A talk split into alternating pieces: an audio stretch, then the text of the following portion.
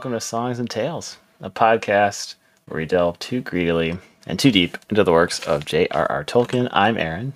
And I'm Clara, and we will be the starmen waiting in the sky who will guide you on this journey. We dedicate this episode to David Bowie, the anniversary of whose death I believe will be the day this episode comes out. Wow, We're very, okay. very close to. I didn't realize that. Taken from us too soon, just like so many people in this book. It's true. There's a like, commonality there. We're gonna we're gonna work we're gonna milk that commonality for all all it's worth with this. That's one, right. Um, but also, Happy New Year to everyone. Happy New Year, happy anniversary to the pod. Oh, that's Uh, right. Just over a year ago, Aaron and I sat down and recorded our first wee little episode. we brought it into the world. We did a couple of midwives Yep. or fishwives. I don't know. Alewives. Alewives, yeah. That's a fish. Uh, um, but yeah, and I mean, I suppose it's fitting that we're almost done with the Silmarillion a year later. yes, absolutely. Um, and this, in a lot of ways, is kind of the real end of the Yeah. Silmarillion. This this chapter we're talking about today, even though we have the Akallabêth for next time. Um, but I know, Clara, your notes. I didn't take notes. Full disclosure, in the and, and Tisk. Clara's shaking her head uh, because I'm a bad student. Teacher is Clara took some- disappointed.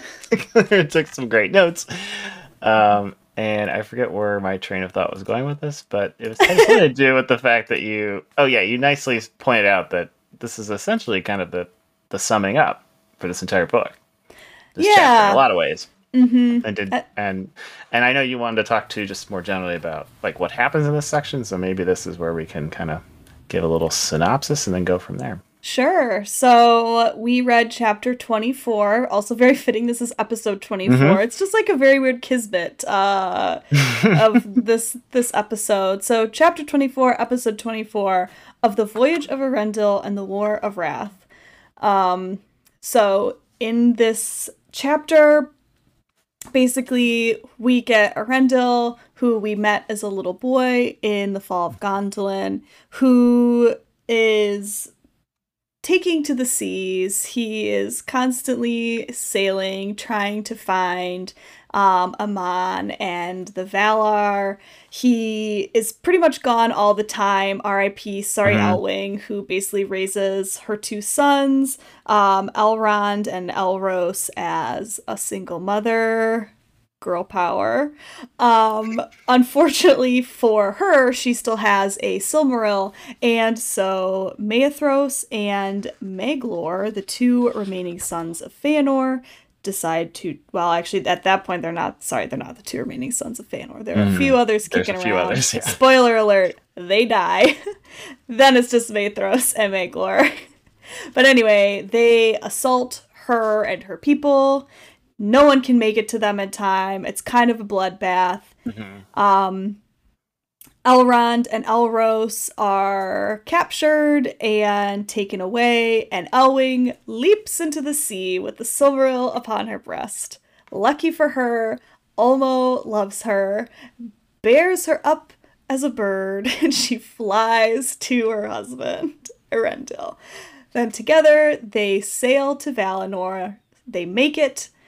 Uh, Eärendil goes and pleads the case of elves and men before the Valar and is like, everything's really bad. Morgoth keeps winning. Please help us. This is not. This should not be the world that you established. I mean, she's not wrong. Uh, no. and Manwë is moved, sends a huge host of uh elves and Valar and that's I mean that's basically it. That's all that's in Aman at this point. Um we meet the Vanyar again and Oh, that's right, yeah. Fingolfin show or sorry, Finarfin, not Fingolfin. Mm. Finarfin, also a terrible name, shows not up. great. He was the one who did not leave uh, Aman with the rest of the Noldor. They have this huge battle with Morgoth. Morgoth is bound in chains, and shoved through a the door of night into the eternal void, which is very metal and cool. Mm-hmm. Only a few of his Balrogs and a few of his orcs managed to escape. Everyone else is dead, including the winged dragons, which is also great. We get mm-hmm. dragons on wings. Or wings on dragons? Uh, wings on dragons. Either or, depending on which way you, you look at it. Um, and the world has changed. Mm-hmm. Basically, mm-hmm. we end up with the modern map, quote, modern yes. map of Middle Earth at this point. The elves are given a choice if they want to stay in uh, Middle Earth or if they want to go to Aman. A few of them decide to stay. We meet mm-hmm. them in future uh, mm-hmm. tales. Obviously, Elrond, Galadriel, Celeborn, Círdan, uh, etc. Gil Gil-galad. Mm-hmm. And uh, that's kind of it. The elves don't forget that a lot of men sided with Morgoth during the War of Wrath, and uh, so there's a bit of a grudge fest going on there. Elros decides to uh, cleave to his human ancestry instead mm-hmm. of his elven ancestry. He becomes the first king of Numenor, and Elrond obviously decides to be an elf, and we meet him many, many, many ages later in the trilogy. Yeah. The end. For now. Well, it is Silmarillion. It does tell us. Thus ends. it, it ends. Um, thus yeah. ends the Silmarillion. Uh, but but evil is in the world. right. Because we're told, despite Melko being permabanned, uh, that his lies and deceit remain powerful. Yes. Within the world. Um, so it's like when they kick Trump off of Twitter. That's right. His lies and deceit remain powerful mm. in the internet. Uh, but yeah, as Aaron said, this chapter is basically. I mean, this is the climax of the entire book. We've been building up to this point. Mm-hmm. Um, unfortunately, we've had a lot of faffing about build up or build up to get here. Um, it seems like this to me anyway. It seems like this is the story Tolkien set out to tell, but because he's a giant freak he couldn't yeah. just tell this tale without building like a huge framework on which to set it. Yes. Yeah, we I think we talked way back at the beginning about sort of the scaffolding he builds mm-hmm. for Middle Earth and in some ways for the trilogy, which I'm sure we'll talk about when we get there. But yeah, I agree. This this seems to be where the the story was always supposed to go. Mm-hmm. Um, and it's interesting how much is compressed in this last section. We've talked about yeah. compression before, um, but this chapter in particular, um, I don't think to its detriment is compressed, but it is very intensely compressed in terms mm-hmm. of like the, the sort of final battle, the final confrontation. Um, pretty short. Like I think the War of Wrath is described in what like two paragraphs, maybe. Mm-hmm. Yeah. Um, so we're we're seeing that happen again. Uh, in contrast to really what we read last week, uh, which apologies if we made enemies by shitting on that book.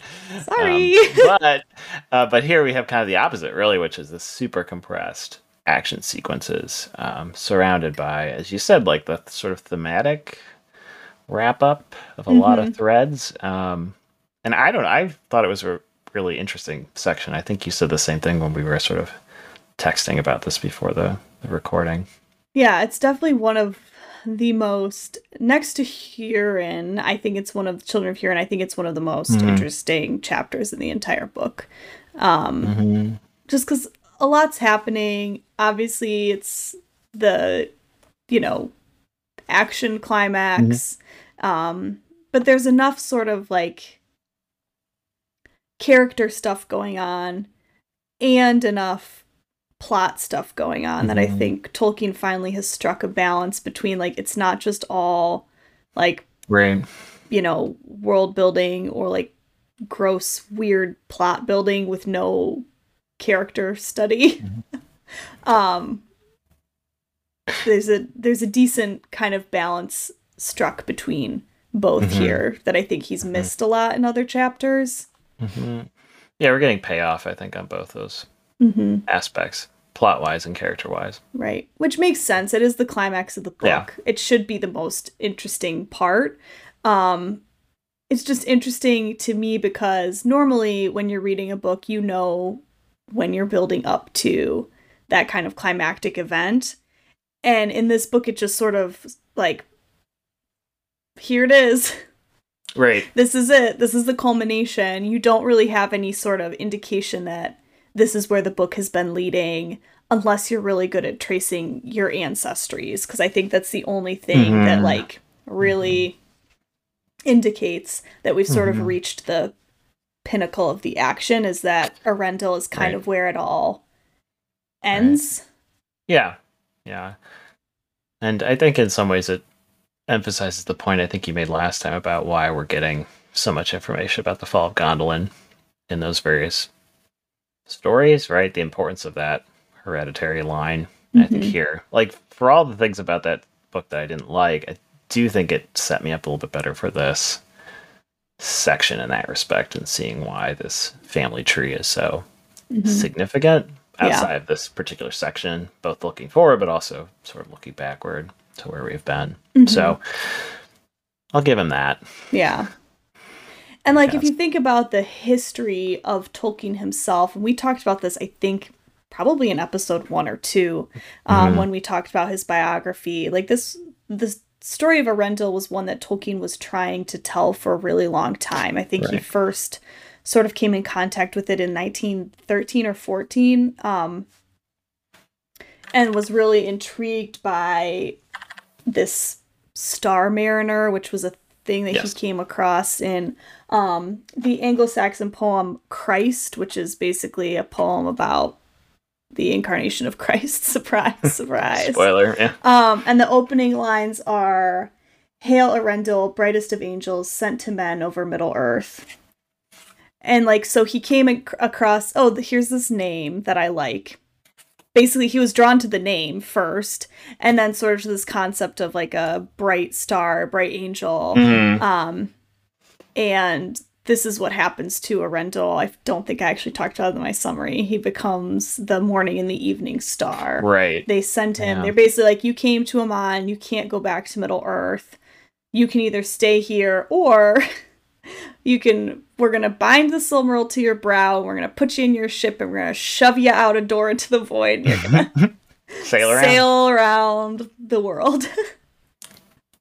Um so this is kind of where his inspiration came from which is why it's clear that he had been wanting to tell this for a really really long time. It makes me believe that like kind of all the other stories in the Silmarillion are just him setting it up. Hmm because he Mhm. can't just have a standalone story Apparently not, though. apparently not Um, Um, this is also there's a word in Tolkien. I mean, Tolkien made it up. It's called eucatastrophe. Yes. Again, I think it's one that we've talked about before. So this is the eucatastrophe of this book. mhm, mhm. Um, so eucatastrophe is obviously a combination of you, which comes from the Greek for good, and catastrophe, which obviously we all know what a catastrophe is. So basically, for Tolkien, it is a good catastrophe.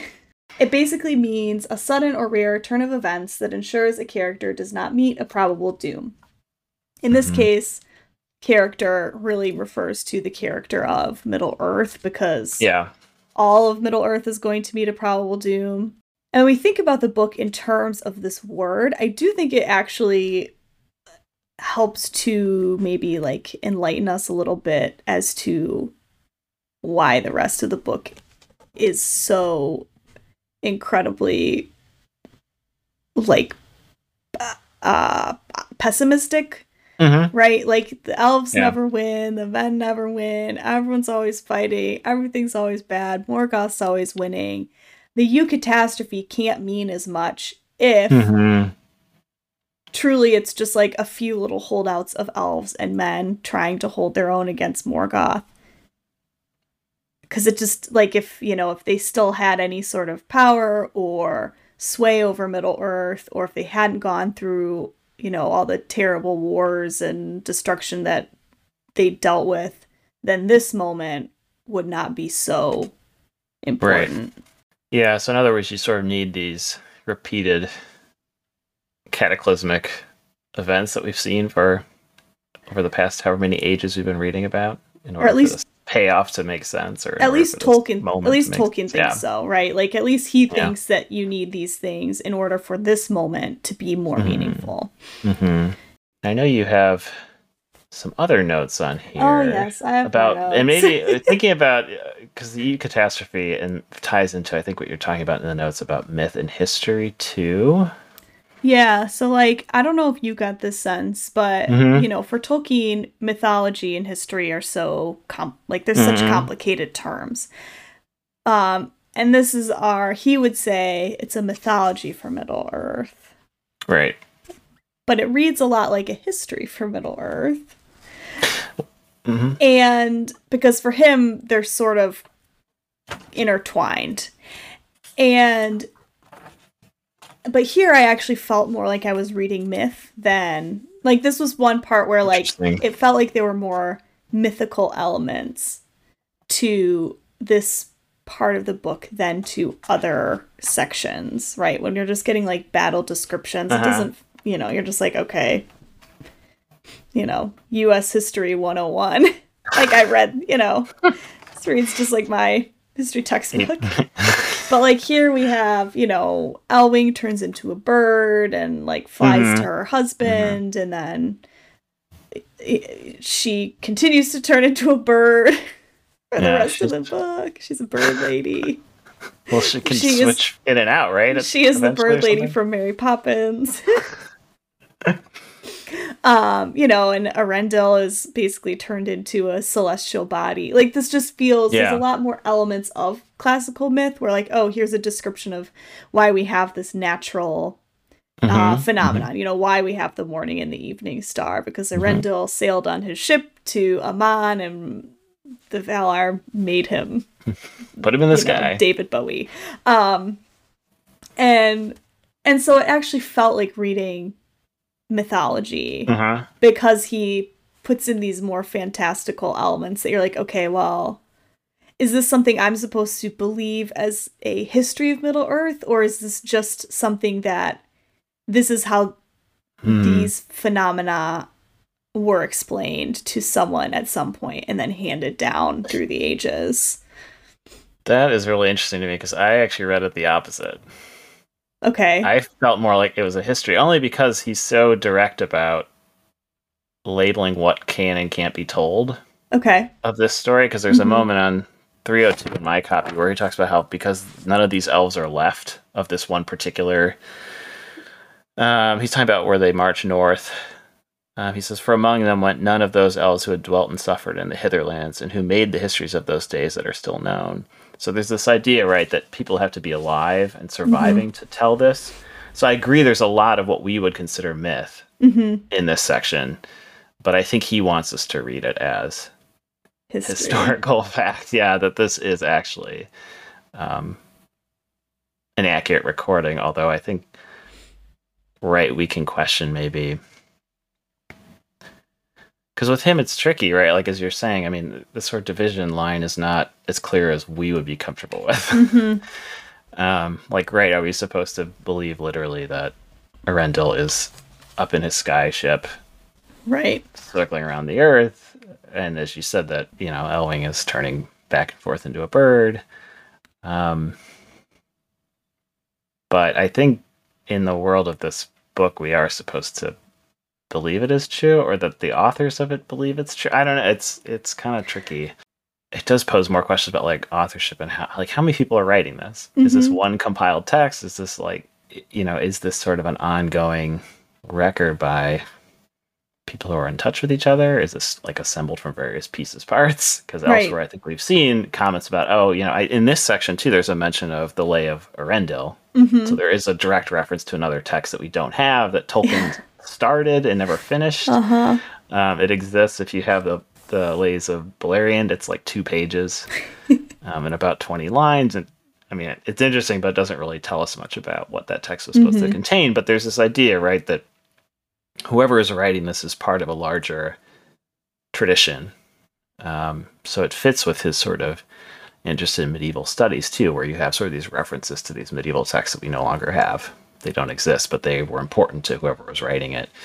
Um, so we do have this sense of, I think, a deeper historical imagination at work in this world, um, which I like. I like that that aspect of this section, like the questions it raises about how does this fit into the larger sort of cosmology that Tolkien's building, and both as a culmination, but also as a way of indicating that there's also a deeper tradition we just don't have access to, both because the elves didn't live to mm-hmm. tell it, or because there's this text that we just don't have. I don't know. I do wonder if, like, for Tolkien, like, does he even care about this division between history and myth at all? Like, is it like a moot point? Like, because he seems to use the terms interchangeably. Yeah, I think I think for him um, it's moot. I think for him it doesn't yeah. matter because, right, you can go from one chapter and it feels like he's writing myth to another chapter and it feels like yeah. he's writing history and like yeah i don't think he cares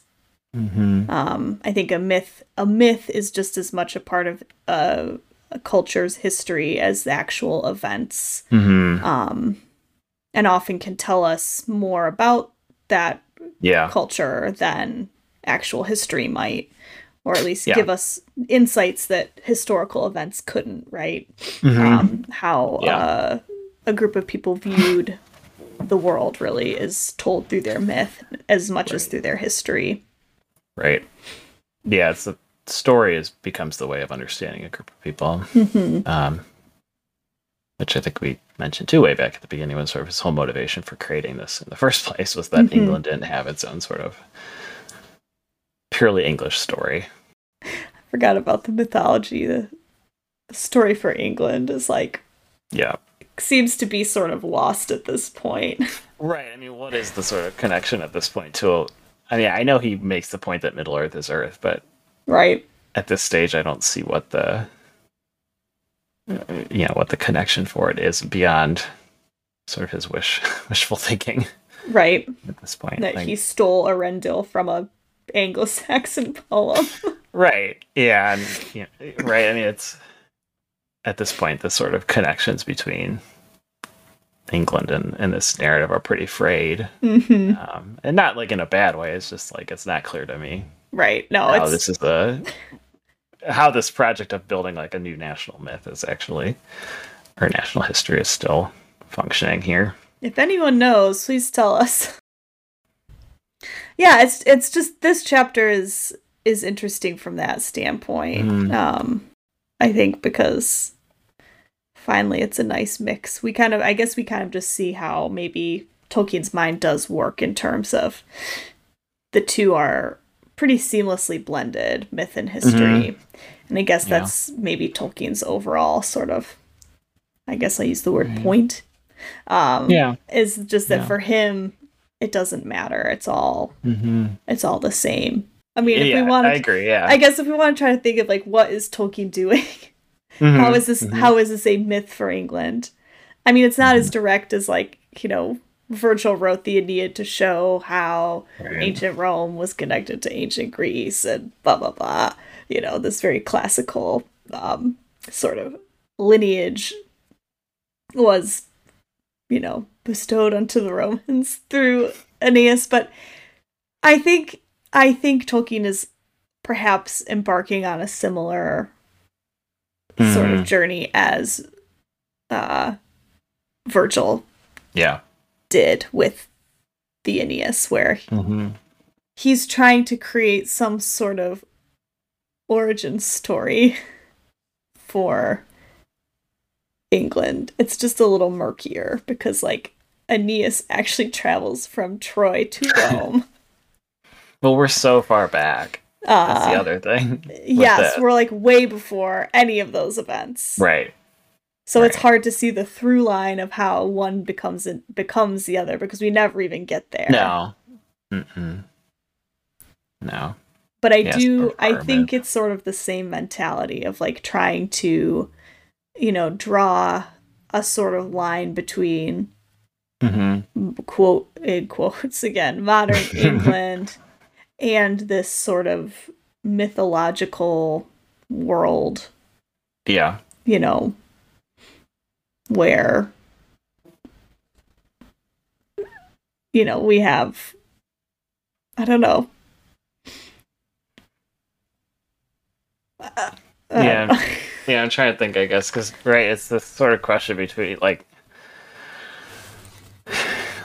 moving from basically bringing in an older concept of history to the present. Mm-hmm. If that makes sense, like transporting a myth forward in a way that it becomes understood as historical in some sense. That we can learn something about England by reading this story in the same way that you could learn something about Rome. Right. By reading the Aeneid or about Greece by reading Homer, right? Like there's mm-hmm. this way in which you can kind of access something innate and like deep within the culture by reading this mythic te- text as something real. Mm-hmm. Um, and yeah, I think you're right that like the events themselves are their reality is less important than like the I don't know the like f- the consciousness it generates or something mm-hmm. like it mm-hmm. it creates some sort of remnant of something that's otherwise inaccessible mm-hmm. like that we can't under you know like we can't go back obviously to Rome or Greece but we can access something about that perspective or that way of being in the world by reading these stories and like i guess tolkien's trying to create that for england here like there's a mm-hmm. way to sort of access something about england that's english by reading these and, and i don't know if it has to do with sort of this return to an older nature right he talked we talked a lot about his sort of relationship with the natural world and how that mm-hmm. crops up mm-hmm. here and i think we'll talk about it again with the trilogy um, but there's this like closeness to the land that we've talked about, this mm-hmm. importance of geographic place um, as a container for not just history in the past, but like something. Mm-hmm. Yeah, I don't know how else to describe. I keep using that word, but I don't know how else to describe yeah. what saying. Yeah, maybe a good example of that is like here we have okay, it's the end of the first age, and like the land changes, right? They talk right. about how during the War of Wrath, like you know, there's no more Sirion. Like the mm-hmm. the rivers, the courses of rivers have completely changed. Mm-hmm. The coastline has completely changed. So like here's like here's kind of an end of something really culturally. Right. I mean, the Noldor mm-hmm. are leaving Middle Earth. Yep. This whole you know cultural group, linguistic group, really mm-hmm. uh, for Tolkien is sailing right. into the west, right. and so the Earth itself has changed to accept this new well, I mean, some of them are old, but you know, this new right. group of people, right. this new period of time where living will be different because there's no mm-hmm. Morgoth, there's no, you know, Sons of Feanor, there's no mm-hmm. thing, you know, all these movers and shakers in the world have either died or left, and so the land has to change in order mm-hmm. to like mm-hmm. signify and mm-hmm. to and to make this change stick really like they can't right. even live in the same geographical sort of arrangement yeah mm-hmm. yeah I like that and that happens every time there's like a big change right, right? like the fall of numenor the island is consumed even at the end of the third age with frodo and say like mm-hmm. you know mm-hmm. mordor is completely destroyed and uh like physically right not just yeah. you know there's like yeah. like sinks there's like you know so there is something here i think with these big sort of like cultural shifts being mm-hmm. uh mm-hmm. mirrored in the way that the land changes as well right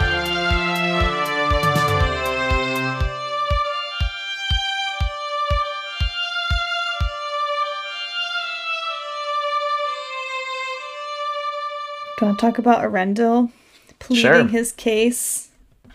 Yeah, and the People's Court. Yeah, so I, it's just like episode Judge, Judge Joe Brown, baby.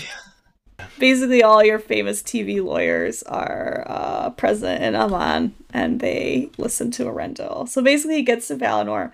Hilarious. Mm-hmm. They're all having a party again. Every time, yeah, they're always they're always partying. having a party. He gets there, no one's around because they're all at a festival. Like he thinks they're all gone. Yes, he like he's like gone. worried for a while. Yes, he's like wandering around. on, wandering around tuna, a big rotting fish, and he's really very concerned about their shashi- sashimi. Sashimi. Yeah, yeah. Uh, you know, he doesn't want him to get food poisoning. There's no one around. And um, eventually, someone finds him and is like very confused as to what he's doing here? there. Yeah. Um, brings him before Manwë, and Eärendil is given the chance to plead the case of elves and men. Why him? this is what my notes say. It's very vague. Everything I've read is uh it's because he makes the journey to Aman not on his behalf, but on the behalf of all elves and men, and because he's a, both a descendant of Thingol and of the three houses of the Edain, which are like the men who Mhm. are noble and not swarthy. Thank you, Tolkien. Yep. Not a Um, swarthy man doing this. But this, to me, does not cut it. I'm sorry. This is a very weak argument as to why Eärendil is allowed to do this. Luthien, Luthien, did Mhm. Luthien was there. She chatted uh, with the Valar. I Mhm. guess she only danced before Mandos, but it Yeah. seems like she t- she sang a really nice song. I assume she sounded like Enya. And you know, she got what she wanted. She it says in the book she sang about elves and men and moved Mandos to pity. Mhm. So, but like why didn't that work? Was were her motivations too selfish? Uh, Was she too know. specific in her request? Should she Maybe. have thought bigger? maybe.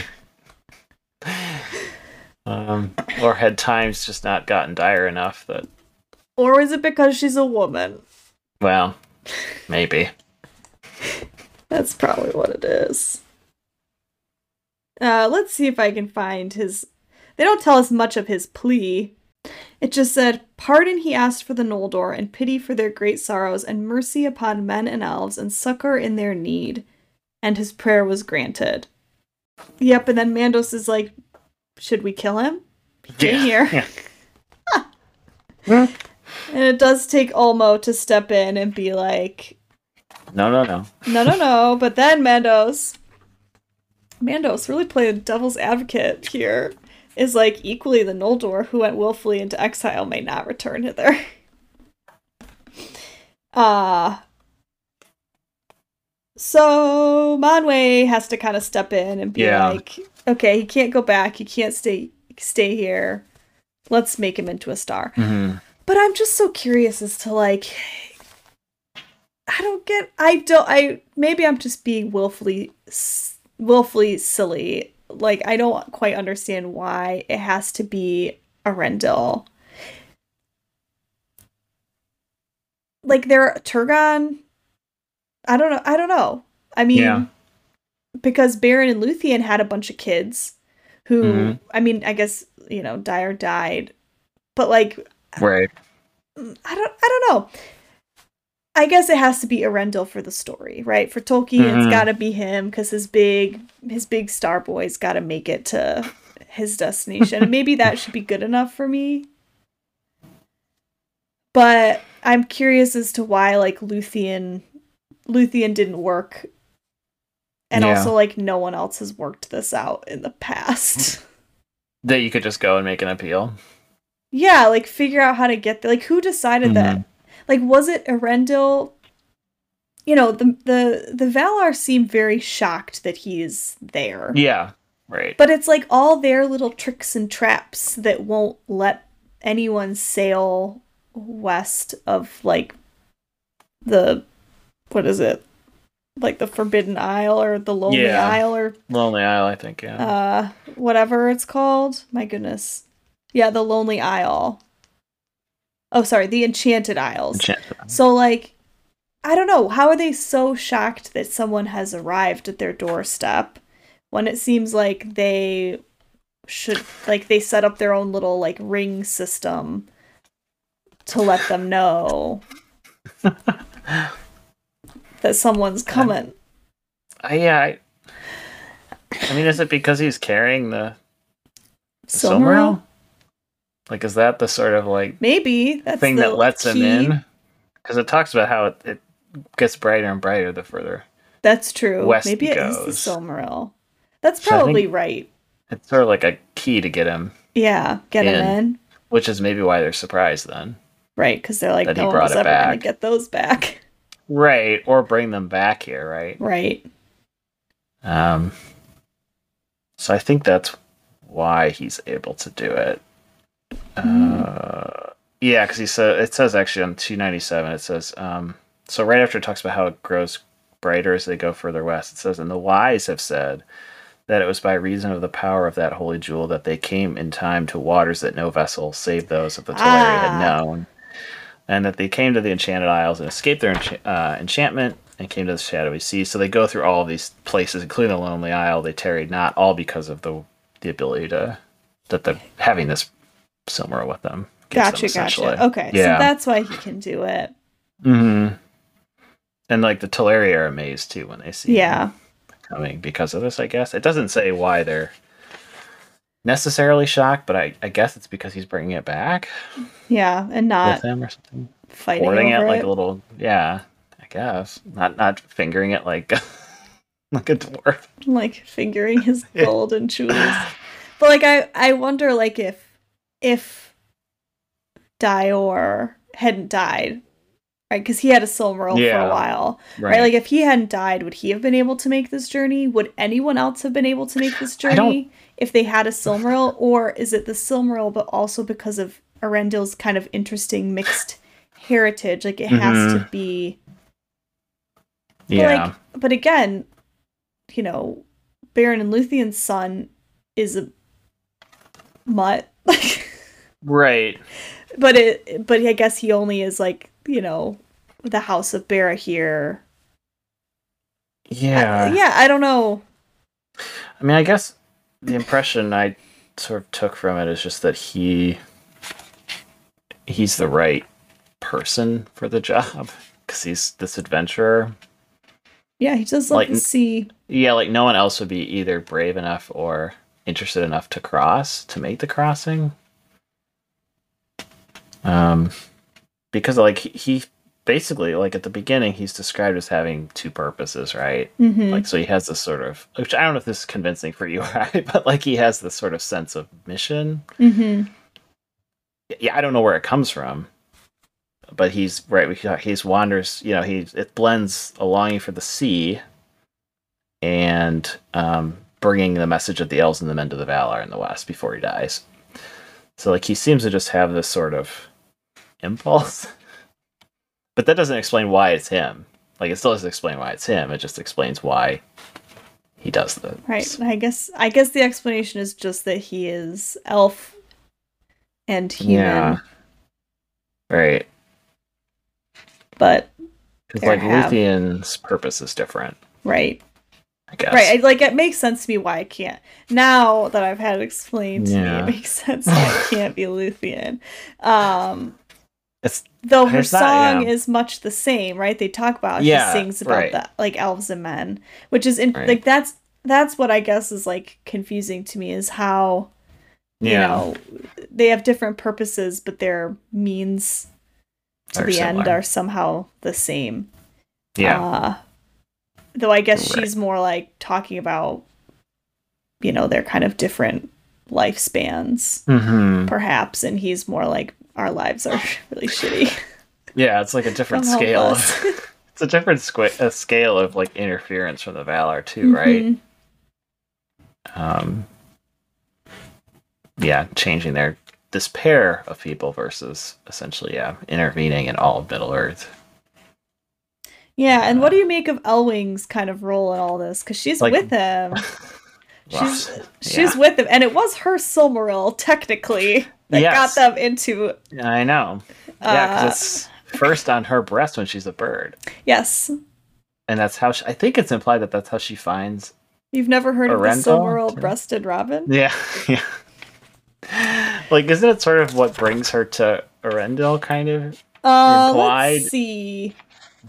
maybe I'm misremembering, but because she's seeking him. Yes.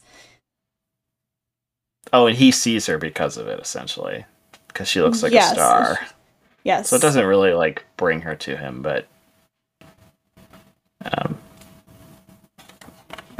but he sees her, and sort of like a find your phone alert Yes. on your Apple Watch. Yes, and then she Um, falls. She falls into his in arms. a swoon. Uh, As a bird the- still. onto the deck of his ship, and I'm I'm curious if she fell in a swoon as a woman or as a bird, I think it's a bird still, because right? those are both very Yeah. different images. I know.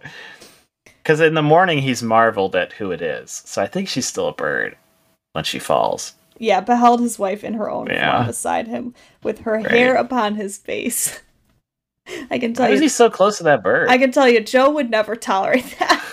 But why was he sleeping so close to that bird? Yeah, like was he just like sat the bird atop his brow? He's like. I need the silver. on my head. Yeah, he's wearing the bird like a hat. Um, I forget what brought us to this part. Uh, oh, right. So yeah, yeah, so like her kind of role in all of this. yeah. Because it's her, like I said, it's her Silmaril. right. Um, it is interesting because they have sort of divergent paths, both here and then after the the appeal is made, kind of Mhm. right. Um, like there's because I was noticed that too. Like they kind of occupy different spaces Mm-hmm. when they come to the Valar, like he he can pass into sort of the starless void, whereas she is very much like it's, we're told that she likes to be in the natural world. Mm-hmm. Like she likes to be with the earth and the winds and And the birds. and the birds, right? So there is this kind of I don't know gendering of space that's happening here. Like, Literally. he- yeah, like he's able to go into Into space. the appeal, yeah, and eventually into like actual space. But her, she's drawn. So it's not described as being limited. It's just they're drawn to different Mm-hmm. things. Um, like the whole reason she makes the flight out is to find him, right? Mm-hmm. Like she doesn't have any concept of what his plan is, or does Right. I don't think so. Okay. yeah, it's very similar to sort of the other women characters in this story, right? It's like very focused on helpmate. mm-hmm. Like she f- does an important purpose by bringing the Silmaril to him, Right. right? Like he couldn't have gotten to Valinor without her Right. But making this trip. but she's the one who makes their decision for them. That's true. Yeah, so it says Then Sure. Eärendil said to Elwing, Choose thou, for now I am weary of the world. And Elwing chose to be judged among the firstborn children of Iluvatar because of Luthien, and for her sake Mm. Eärendil chose alike, though his heart was rather with the kindred of men and the people of his father. So she is the one who who Yeah. decides, like, okay, we'll be judged as elves and live forever.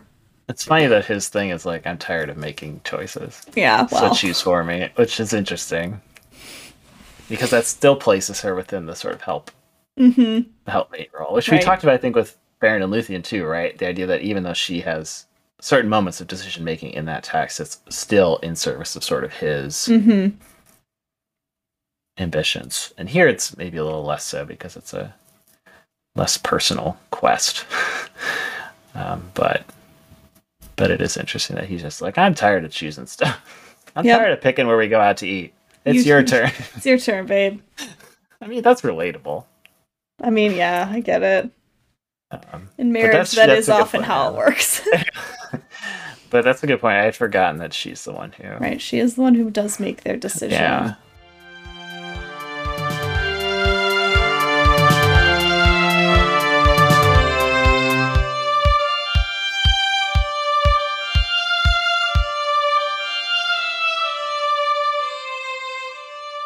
All right, welcome back. We're back. Uh, we're gonna wrap this up here with a talk about the War of Wrath and uh, some Elven brothers, brothers being brothers, That's right.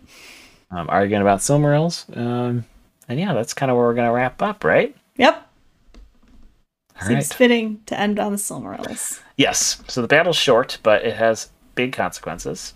um, as we kind of mentioned already, it, it's basically the end of Melkor. Yep. This is sort of his. I mean, he still exists, but he gets kicked beyond the door at night. And maybe we should talk really more so about the aftermath because the battle itself is pretty short. It's kind of cool, but it's not a whole lot to say there. Yeah, there's of course classic. So why don't we actually talk about sort of the Silmarils and what happens? Okay. We talked about one of them, which Yes. is attached to Yes. Randall's head, Arundel's head. He's got it upon his upon his like a head. third eye. And uh at this point there are two remaining sons of Fëanor, Mhm. which we mentioned, Maedhros and Maglor, and they have they realized as soon as they saw that star rise in the west, they were like, Mhm. that has to be a Silmaril, hmm which is incredible. they know. And they have very different reactions to it. Yes. Uh so Maglor or sorry, Maedhros is like, surely that is a Silmaril that shines now in the west. And Gotta have Maglor Maglor says, if it be truly the Silmaril which we saw cast into the sea that rises again by the power of the Valar, then let us be glad, for its glory is seen now by many, and is yet Mhm. secure from all evil. So Maglor is already sort of having sort of starting to have a little change of heart. Yep. Perhaps it's because after he ab- abducted the sons of Eärendil and Elwing, he did come to love them. He's Mhm. got that fatherly love in his heart now. And he is like, great, this is a sign from the Valar that like we no longer have to quest for the Silmarils. Right. Yeah, we know we're no longer beholden to the Yeah, The oath, Maedhros essentially. uh, is not convinced. no. So a few pages later, um, after the war is ended, uh, they go down, they defeat Morgoth, they take the Silmarils out of his crown, and Mhm. Eonwë, the herald of Manwë, Mm-hmm. is uh he's he's just taking care of them in the meantime. Mm-hmm. He's got um Clutched clutched. Yep. like a big chicken. Maglor is like kind of fine with this. Mm-hmm. he says to his brother, There is not a time limit on our oath. Let's let let's all go back to, to Aman, and maybe the Valar will release us from our oath. Yep. And then we don't even have to seek the Silmarils anymore. And he has pretty good justification for that.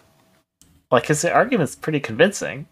I You would- think he said you would he's because he Aaron. says like there's we would do less evil in sort of ending this stupid quest than Yes. if we kind of persist, right? He's like, it's safe. Everyone can see it. He says everyone can see it, and it's also, as you said, free from sort of possession. So he's like, why are we still seeking these other yes. Maedhros does not trust in the mercy of the Valar. No. Uh, he said if they returned to Aman, but the favor of the Valar were withheld from them, then their oath would still remain, but its fulfillment be beyond all hope. And who could tell what dreadful doom we shall come if we Mhm. disobey the powers in their own land, or pur- or purpose ever to bring war again to their holy realm? Basically, he's like, no one can release us. yeah. You know, Yeah. Maglor thinks that maybe they, maybe Manwë and Varda can release us, and Maedhros is like, we swore by Iluvatar. Iluvatar is gone. How shall our voices reach to Iluvatar beyond the circles of the world? Mhm. Only Iluvatar can reach us, and or can release us, and Yeah, he he- can't. So He is not picking up the phone. Yeah. Uh, and then Maglor is like, well, if no one can release us, Yeah. indeed the everlasting darkness shall be our, our lot, whether we keep our oath or break it, but lest evil shall we do in the breaking. Right, so he is saying if we break our oath, it's not as evil as if we try Right. to make war upon the Valar. Right. But he folds like a lawn chair. Yep. In the next paragraph, he yields. he yielded at last Yeah. to the will of Maedhros. Yeah. So, And it's interesting too in that discussion that Maedhros he says that we swore in our madness, so there's a sense that he also wants to get out of it, yes. but, he's, just too much of a fatalist. He's like yes, he can't. We can't. Yeah. At this point in the book, Maedhros and Maglor would really have benefited from a good contract lawyer. hmm Luckily, I know a that. good contract lawyer. I am married to a good contract lawyer. So I had him review the oath and tell us which brother actually has more grounds has a has a stronger claim than the other. Yeah. Okay. So, And other than this quote, contract law is different there than it is here, not surprised. as this, as if this is a real world we're working in. Incredible. Okay, so he said, if we're going to assume this is a valid binding contract, which up until Mhm. this point in the text, it very much Yeah. has been, the oath is very ambiguous. So for a valid binding contract, it's probably the most ambiguous um, thing you could possibly swear by. Oh, good. His first point is technically legally sound, Okay. but only holds up if someone releases them from their contract. Otherwise, they're still bound to it. So, Okay. So- you know, the waiting, we could wait Hmm. and see if someone releases us from the oath. That would be great. But unless they do get released from their oath, hmm they are, by the language of the contract, the quote contract, they are still Okay. bound to it. So yes, they could wait and wait and wait forever, but since they're elves, they're gonna live forever. So Yeah, they can't just. you can't yeah. just keep pushing it off. But it's a really good thought. then his second point is like, okay, well, we we uh, swore to Manwë and Varda in witness, and so if they Uh-huh. deny the fulfillment of the oath, is it not made void? Void. Uh-huh. This is a tech. This is where it gets very technical, Aaron. Oh my god. Okay. So, the oath can never be fulfilled while they are living because there's always a chance that someone could take it and they have to get it back. So, unless they possess Oh, right, the okay. Silmarils in fulfillment of oath, so like, Mhm. okay, Okay. Manwë and Varda can't deny the fulfillment of an oath that can never be fulfilled, therefore, they cannot void it. Wow. So That's unless bleak, right, the only way for them to fulfill the oath is to possess a Silmaril. And immediately die. But the way right, because the way that an oath the way that the oath is written Yeah. is that if anyone tries to tries to take it from them, keep it from them, or hold it from them, and hold uh hold is the interesting one because Uh-huh. because Joe said that like right take and keep are maybe more kind of aggressive. Hold Mhm. could be like hold this Silmaril for yeah. me. So like what the messenger of Manwë is doing. with it, Exactly. exactly. Okay. Right. He's not. He did not take it from them by force. He Mhm. is not like aggressively trying to keep it from them. He is simply holding it. He's the possessor of it, right? But their oath says that they have to try to get it back. But because the, because it's so like ambiguous the way it's written, the Uh-huh. oath can't ever really be fulfilled unless they're in possession of all of the Silmarils. Okay. So Oh well, they're not going to get the third one. Right. So Varda and. Manwë cannot deny the fulfillment of the oath because the oath, the way it's it was originally sworn, cannot technically Be. be fulfilled. Wow. So okay.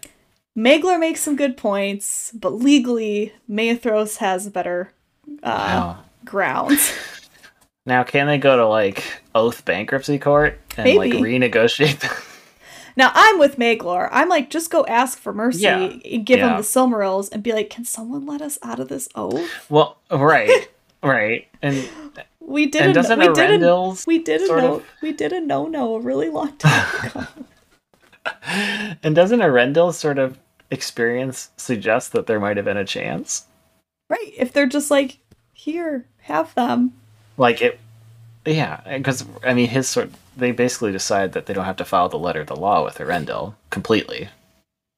Well, they try to get it. They try to get they try to kill his wife and she No, no, I'm saying like when he goes to make his appeal for the Valar to help, like they're gonna like, isn't it uh, one of Oh. he says uh, he says like we have to kill him now, and they're like, well, no, we we, we don't actually have to do that, right? So there's this way that those Right. sort of They- binding yes, they laws kind are of flexible, right, Yeah. they kind of rewrite their Right. own oath, right, because they had the Right. ban. Right. Um So I, I guess I'm saying this is another one of those tr- avoidable tragedies in this Mhm. text, yes. um, because I think we as a reader have a sense that even though Maedhros is the one who's correct in interpreting literally how it would work. Mhm. Maglor is Uh, actually making more sense. Yeah, and like there's a chance that what he's saying could actually be acceptable Mhm. given the conditions. Right, Um, because things are changing. The world seems to be Right. changing now. I do love that reading of the contract. That's very good. Thank you, Joe. Uh, our attorney at law says that at the end of the day, Maglor's course of action is probably best. Okay. Um, uh-huh. And if if you really want it to, it can still sort of fit within the strictures of the oath. So okay. The right. I think the oath is ambiguous enough that despite that that Mhm. point about like you could say it can't ever be fulfilled, uh Interesting. yeah, Maglor technically Maedhros I think has if they were in court has Mhm. better Legal. legal, grounds Standing. to go on, but Maglor is also not 100% wrong Yeah. to a rational human being. So, a judge or a king, it would be a letter of the law versus spirit of the law decision, yes. which we've seen before. I think. Yes. So, Yeah, Maglor is definitely more of a spirit of the law. yeah. It's crazy to me that he folds so quickly. So quickly. Yep. But They creep in, they steal the Mhm. jewels, they get burned. Surprise, Yep. surprise. sounds familiar. Um, they are not pure. no, and they're well. Maedhros is driven to insanity basically Yep. by it. Maedhros And he leaps- is he's the one who leaps into the earth, pain, right? And he leaps into a pit of lava. Yep. So it's very much like the ring Yep. in Mount Doom kind of thing. Yep. And Um, then Maglor also could not endure the Mhm. pain and cast it into the sea. Yep. And and wandered ever upon the shore, singing in pain and regret beside the waves. Yep. And then there's this weird thing at the end of that paragraph that I'm Oh, is it about how they're all elemental now? yeah, and thus it came yes. to pass that the Silmarils found their long homes, one in the Mhm, airs of heaven, and mhm, one in the mhm. fires of the world, and one in the deep waters. What is Air, this about? air, fire, and water. But this has never come up. It's never come- at no. all. no, no, but it's. Uh, yeah, I don't know. It feels like a, an add-on at the end where Yeah. Tolkien realized that he could do this. He's like, I'm going to do this. right, Um, because it implies that the the Silmarils have like a deeper power than just this like power for people to want to possess them. hmm hmm Right, because they, in some way they complete the balance of nature. Right, Um, and also somehow I mean, like I guess I don't Go know, ahead. somehow like implies that is it the light of the trees that all like I think so. that gives them this? But I think then so. like yeah. how was that in the trees? Because that's not something Well, I think it's more that the. I think my reading of that because I had that same question too about like, well, is it because it's the light, and if it's the light, yeah, did the light contain air, fire, and water? Um, I think it's more that those elements are now imbued I with the believe light. you mean earth, wind, and fire. Yeah, exactly. It was September. Anyway, uh, I think it means that they've now imbued the elements with the light, so like the elements themselves have become complete within that Okay. binding. I think that's my reading because yeah, otherwise, right? The trees I don't think contained air, fire, you know, and water, but I think somehow putting the light in, like dropping an Alka Seltzer into your water glass, like it, you know, suffuses that with the sort of remaining of what's left of the light, essentially, and, and gives it a, a, a smack of that uh, divinity, I guess. That's my reading. I don't know how convincing that is, but Convinced me. Sure. um, I accept. because it fits with the sort of view of the world too. Then is right, like imperfectly perfect, Mm-hmm. like that it has this element of perfection within it, of Iluvatar within it, but it's imperfectly realized because of all these various catastrophes that have happened ever since Ungoliant came and Mm-hmm. destroyed the tree. Right, like it's been sort of building to this, and this is sort of like the partial recovery that I think we see with the admission too. That like despite Melkor being gone, Mm-hmm. like there's persistent elements of his deceit still in the world. So like it has it's not a full restoration, right? It's just a transformation to something closer to what I guess Iluvatar planned originally. Mm-hmm. um, which maybe makes sense to what we were talking about with why is it Eärendil? Like, and is he sort of this here's my son kind of Right. figure? Um, but that's also interesting because he's only really responsible for part of that. Mm-hmm. and the other part is by these flawed figures. Like they also sort of carry out Iluvatar's hmm ultimate wish, maybe. Yeah, and their maybe- tragedy. And maybe like the kind of connection with the elements here too is sort of Tolkien saying like now they you know, they ultimately can never be recovered because they've gone back to which Right. like right they come they went back Yeah. from whence they came from dust to Mhm. dust um from fire to fire Right. right they've kind of found Right. their quote home Mm-hmm. Right. um And it- I mean, there's something that everyone, in theory, has access to as well. mhm. I'm not, you know, like similar to the moment when they see the Eärendil in the sky, right? And they say, "Oh, there it is, Right. above us all and able to be seen by all." And of course, Mhm. like the sea can now be, you know, can be seen by all, and Right. and fire can be accessible to all. Um. So yeah, it kind of puts it beyond, like it's no longer a thing to be possessed. I guess, right because like it can't be. kind of right right and kind of everyone possess everyone Mhm, can possess mhm. it Yeah, so like the power is diffused, but it's no longer this sort of object of perpetual catastrophe that it's been hmm for ages at this Right. point. Um, but yeah, the elemental part threw me first too, yeah yeah because it's a weird because that's a weird way to.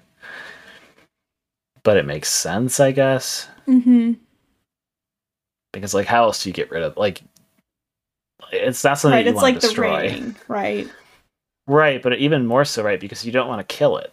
right because like the ring evil. you do want to destroy right whereas this is like the last bit of grace sort of accessible in the world so Mhm. like yeah you don't want to blow it up but you also don't want it to be this object that continually drives people to do bad things. Right. I don't know there's probably some sort of christian icon or like symbolism here. I mean it's a trinity right too? Hmm yeah. Yeah i don't know. I like it. I'm not sure i get it but you know what? I that's it. fine. That's Yeah. we accept that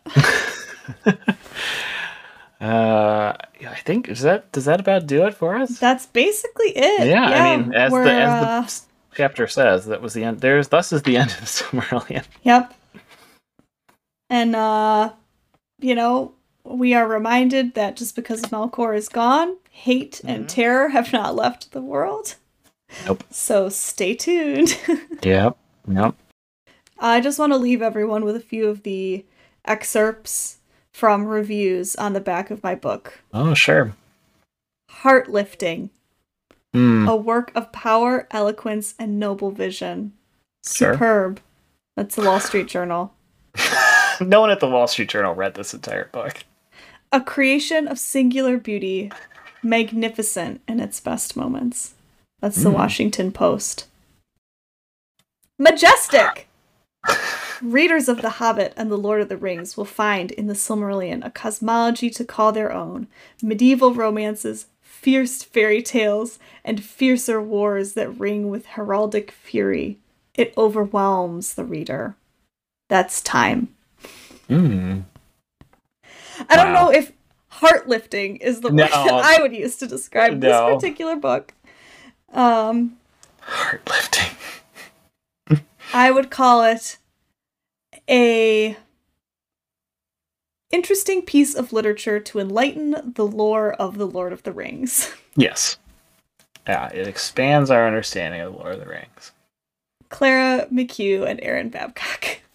Uh yes, Uh, next yeah. time we will be discussing the very wee little portion at the end of the Silmarillion that is not technically part of the Yes. Silmarillion called the Akallabêth. It is about the second age and the downfall of Numenor. It's Sort of a bridge between. Yep.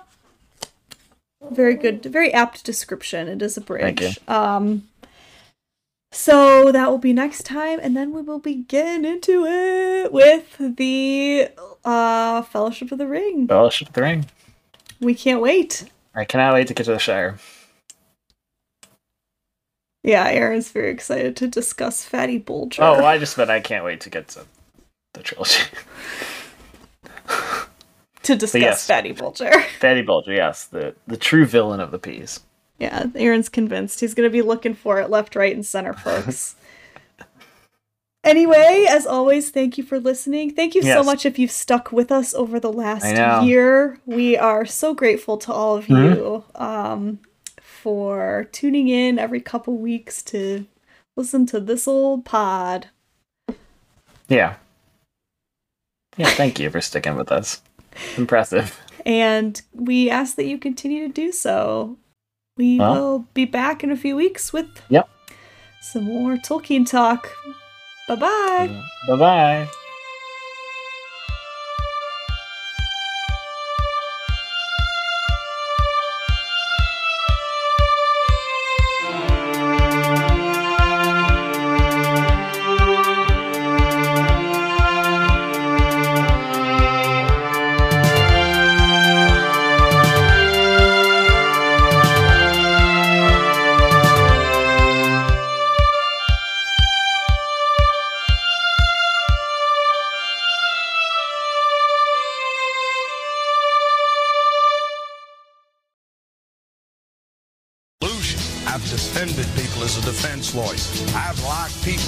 A judge. I'm still a judge. And one of the rewards is seeing that you actually changed somebody. It's about being real. It's about taking care of your own business. Real cases, a passion for justice. Judge Joe Brown.